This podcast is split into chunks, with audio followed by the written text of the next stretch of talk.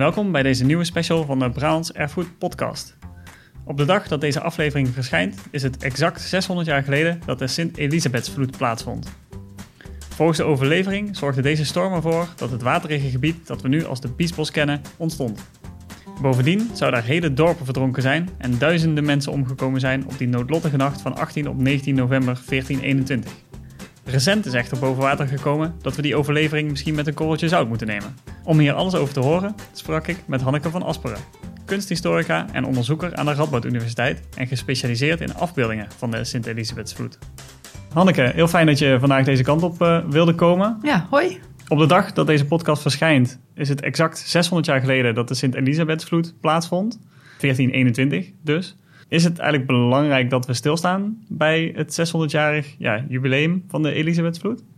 Uh, ja, dat denk ik zeker wel. Uh, want ik denk als veel mensen uh, vraagt naar watersnood, overstroming in Nederland, dan mm is het eerste waar mensen aan denken toch 1953. Maar wat mensen zich vaak wat minder realiseren, is dat overstromingen voor die tijd veel meer onderdeel waren van uh, Nederland, wonen op Nederlands grondgebied met al die rivieren. Uh, en dat zijn we eigenlijk een beetje vergeten, dat mm. die overstromingen toch vaak, vaak voorkwamen.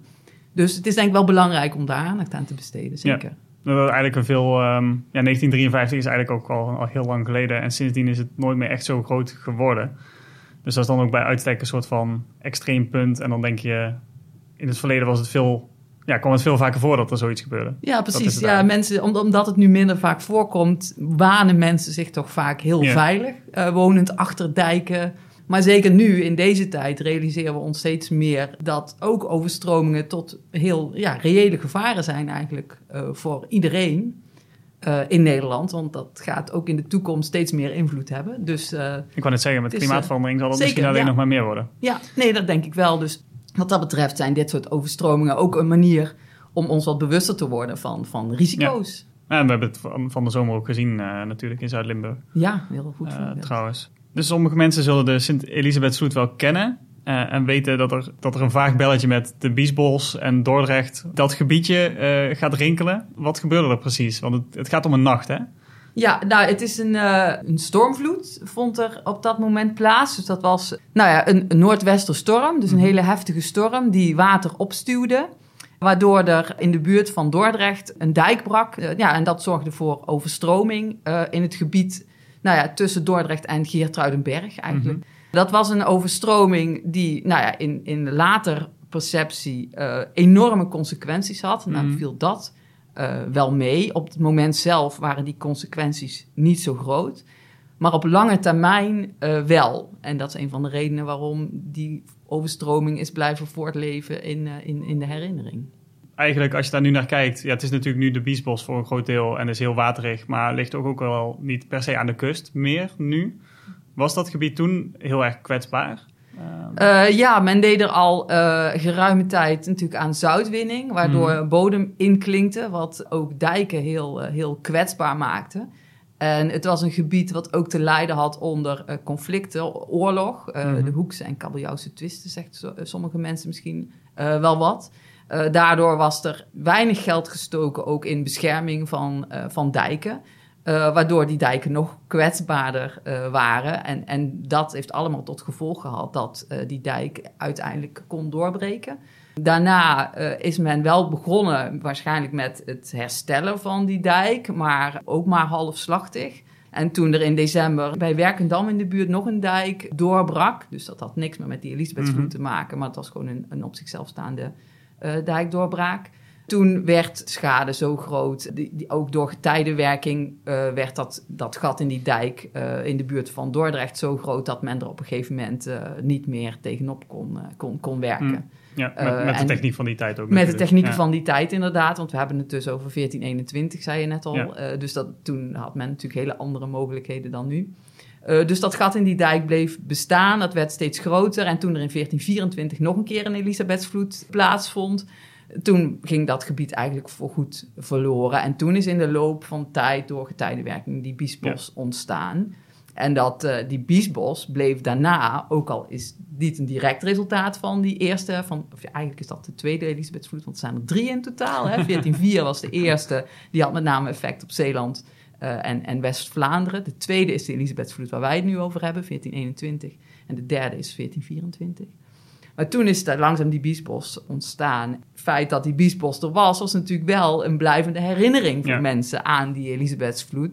Uh, waardoor dat ook natuurlijk in gedachten iets groots werd. Echt bleef hangen. Ja, het feit dat het landschap daar zo duidelijk nog steeds ja. aan refereerde. Het is misschien wel goed om te zeggen, je noemde drie Sint-Elisabethvloeden. Dat komt omdat ze zijn vernoemd naar Sint-Elisabeth, waarvan wie 19 november volgens mij de naamdag is. Hè? We weten eigenlijk niet eens zeker dat het op die, die nacht, 18 op 19 mhm. november, heeft plaatsgevonden. Maar het was op die nacht of rond die nacht.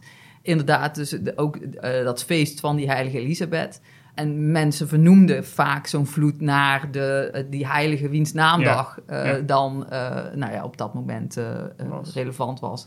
dus zo heb je ook bijvoorbeeld nou ja, Allerheilige vloed. Nou, de Allerheilige is 1 november, dus zo'n vloed rond die tijd worden vaak Allerheilige vloed genoemd. Nou ja, zo heb je allerlei referenties. een makkelijke manier om het te onthouden wanneer het ook alweer wel zo is. Ja, ja zeker. Ja, absoluut. De Sint-Elisabethsvloed van 1421 was dus ook misschien het begin van het proces van de vorming van de Biesbos, maar zeker niet uh, de, enige, de enige oorzaak. Nee, nee, nee, zeker niet. Nee. Je noemde net al kort van het gebied herinnerde heel erg aan die uh, Elisabethsvloed, waardoor het misschien een groter leven is gaan leiden. En het is daarna ook best wel enorm groot gemaakt. Komt de, de zogenaamde divisiechroniek van Cornelius Aurelius tegen, uh, een, een Hollandse chroniek eigenlijk. Die is een kleine eeuw na die vloed gedrukt. En daarin staat, en ik zal parafraseren, want mijn middel-Nederlands is niet supergoed. Daar staat in feite in, de storm was zo groot dat er geen dijken tegen bestand waren. En dat deze doorbraken in Holland, Zeeland, Friesland en Vlaanderen. En in het bijzonder de dijk tussen Geertruidenberg en Dordrecht. Dat is dat gebied wat je net al noemde. Ja. Um, waarbinnen een mooi en vruchtbaar gebied lag. Waar wel 72 parochiekerken stonden, dus dorpen eigenlijk. Dat land bleef voortaan onbedijkt en vele kerken, huizen en landgoederen vergingen in het water, terwijl duizenden mensen verdronken. Dus het gaat over 72 verdronken kerkdorpen en duizenden doden. Was die ramp zo groot dan? Uh, nee, nee, die is in de loop van de tijd zijn daar. Uh, eigenlijk, eigenlijk, al heel snel na die uh, Elisabethsvloed ging, ging daar een soort mythevorming, kun je mm. bijna noemen, hè, van, vanuit. En daar is wel historisch onderzoek naar gedaan. En een van de redenen, denkt men, is dat in Dordrecht ook graag wilde doen geloven dat die, uh, die overstroming zo erg was dat zij daar niks aan hadden mm. kunnen doen van tevoren. Dus, want die dijken, zei ik al, die, het onderhoud van die dijken was slecht. Ja. Uh, dus men ging natuurlijk op zoek naar schuldigen. Uh, en Dordrecht wilde, de, de, de, bestuurders van Dordrecht wilden graag dat mensen in ieder geval niet dachten dat het hun schuld was. En aan de andere kant was daar natuurlijk dat zichtbare echt litteken in dat landschap mm. dat voortdurend herinnerde aan, uh, nou ja, dat daar, daar moest wel iets hebben plaatsgevonden dat heel erg was. En bovendien, en ik denk dat dat ook heel belangrijk is, is dat de Elisabethsvloed eigenlijk de eerste overstroming is op wat nu Nederlands grondgebied is, waar afbeeldingen van zijn. Mm. Uh, voor die tijd was dat veel minder. En dan heb ik het met name over die panelen die nu in het Rijksmuseum hangen waarop de Elisabethsvloed is afgebeeld. Uh, dat, die hingen toen in de Grote Kerk. Die zijn wel 70 jaar na dato geschilderd, dus pas rond 1490. Uh, eh, desalniettemin, dat, die waren aanwezig in een publieke ruimte in de Grote Kerk in Dordrecht.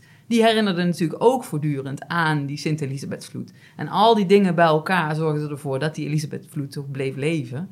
Uh, en dat ook die, die grote aantallen, die dus eigenlijk al vanaf kort na die Sint-Elisabethsvloed genoemd werden. Dus die duizend mensen, soms hebben ze het wel over 10.000 mm. mensen, die 72 verdronken dorpen, dat die herhaald, steeds herhaald werden. En dan ook een beetje mythische proporties krijgen. Ook ja, ja, ja, dus die Elisabethsvloed kreeg daardoor uh, ja, echt mythische proporties inderdaad. En, en de visuele representaties daarvan, dus de afbeeldingen daarvan, die hebben dus ook echt een grote rol uh, daarin gespeeld. Ja, want je ziet ook, uh, nou ik zei al, ze waren aanwezig in een publieke ruimte. Ja. dus ook bezoekers van buitenaf die naar Dordrecht kwamen, die, die zagen die panelen hangen. In de reformatie, dus toen katholieke kerken leeggehaald werden toen bleven die panelen met die Sint-Elisabethsvloed, die werden weggehaald uit de grote kerk. Maar die werden wel opgehangen elders, waar ze ook nog steeds uh, zichtbaar bleven voor uh, groter publiek. En je ziet dat andere kunstenaars die afbeelding kopieerden, dat ze ook nieuwe afbeeldingen verzonnen die wel teruggaan op die Sint-Elisabethsvloed panelen. Dus ze werden ook herhaald, mhm. verspreid. en daardoor hadden ze natuurlijk ook een groot effect. Ja. Het bleef echt iets wat, wat zichtbaar bleef in de visuele cultuur eigenlijk dus. Zeker, en dat ook een steeds grotere verspreiding ja. uh, kende. Ja. En, want het is ook helemaal niet per se de grootste overstroming uit die tijd. Nee, nee. Nou, als je tegen aan mij zou vragen... wat is nou de grootste overstroming uit die tijd... ja, dan zou ik het zo niet, niet weten. Maar het is, het is inderdaad met name de beeldvorming... Ja. die, eh, die, die Elisabethvloed tot een van de grootste overstromingen uit de periode... of misschien wel uit de Nederlandse geschiedenis... dat lees, ik, ook, lees ik ook wel vaak... eh, heeft gemaakt, ja. Je noemde die panelen. Wa- Wat zien we op die panelen? Kun je die beschrijven? Ja, eh, dan moet ik misschien eerst even uitleggen. Ze waren dus onderdeel van een drieluik. Mhm. En daar moet je je bij voorstellen, het gaat eigenlijk om een, nou ja, een, een centrale voorstelling, eh, als een soort eh, venster, een, Mhm. een raam, waarbij de centrale voorstelling, die is weg. Die weten we niet meer van wat daarop was afgebeeld, of, Mhm. of dat een beeldhouwwerk was of een schilderij. En dat had twee luiken, die open en dicht gedaan konden worden, net als bij een raam, Ja. zeg maar. Dus als het gesloten was, die- luiken, dan zag je een afbeelding. Als het geopend was, dan zag je, al een afbeel- zag je afbeelding aan de binnenkant. Eh, de afbeelding aan de buitenkant van die luiken, dat, was de, dat waren die eh, panelen met de Sint-Elisabethvloed daarop. Mhm. Dus die zag je als dat drieluik gesloten was. En als het dan geopend werd, dan zag je aan de binnenkant van die panelen het leven van de heilige Elisabeth. Dus de naamgever Ja. van die vloed. En ook die zijn eh, in bezit van het Rijksmuseum.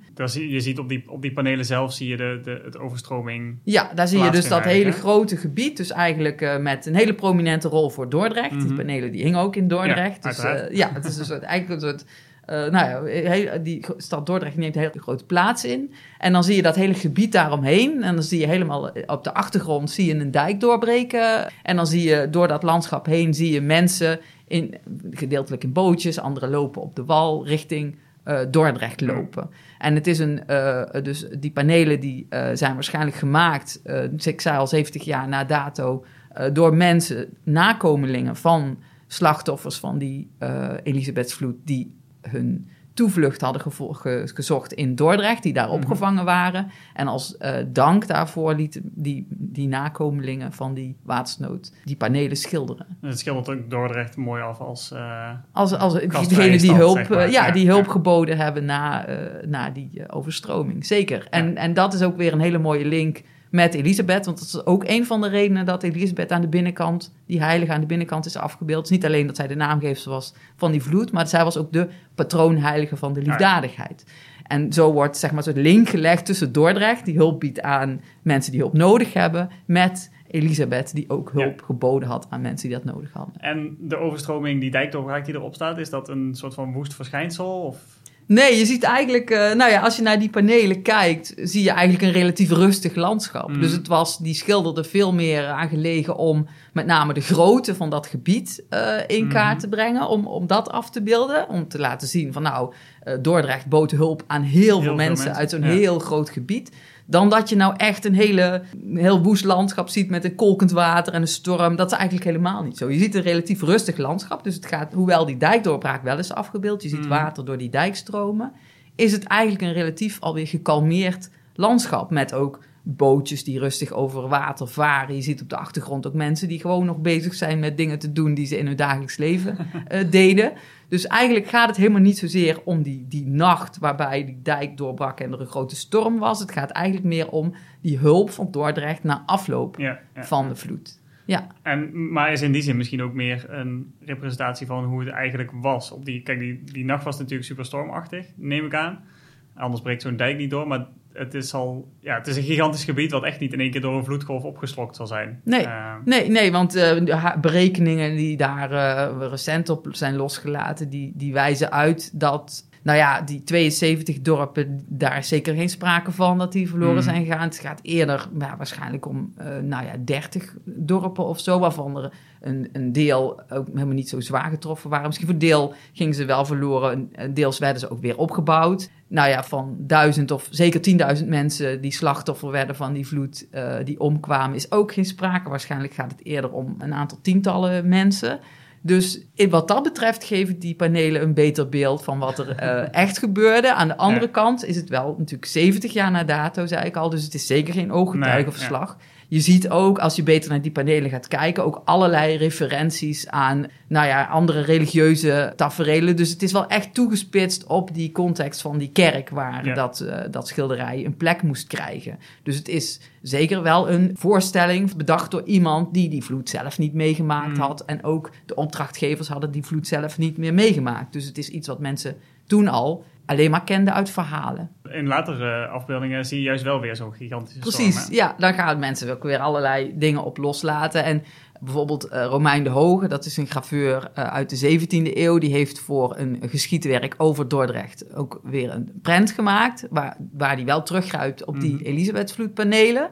Maar die maakt wel zo'n voorstelling waarbij je echt ziet dat dat landschap, eh, dat het stormt en dat mensen eh, nou ja, op de daken van hun huizen klimmen. En dat is echt het beeld dat wij nu hebben bij een hele Bij een- een heftige overstroming. Ja, Ja, ja, precies. Dus hij gebruikt die panelen, maar maakt daar weer een heel eigen verhaal eh, van eigenlijk. Ja, het is interessant hoe die eerste afbeelding met alle haken en ogen en de, de, de agenda, om het even zo te zeggen, die daarachter zit, misschien dichter bij de uiteindelijke historische werkelijkheid komt dan al die de afbeeldingen van honderden jaar later. Ja, Maar ja. toch vooral het idee van de storm. Wat je, ja, ook ik denk bij een storm, denk je aan, misschien ook heel erg beïnvloed door de beelden van de, van de watersnood die, die je ooit op tv of, of in documentaires hebt gezien. Maar aan de, het woeste water, eh, mensen die niet weg kunnen komen en dat soort dingen. Zeker. En het is ook elke voorstelling wordt ook weer gebruikt door mensen, ook nu, om daar eh, nou ja, mee te vertellen wat we willen vertellen. En we Ja. zien in zo'n afbeelding ook vaak wat we willen zien. Dus dat is ook heel goed natuurlijk dat je zoiets gebruikt. eh, om, als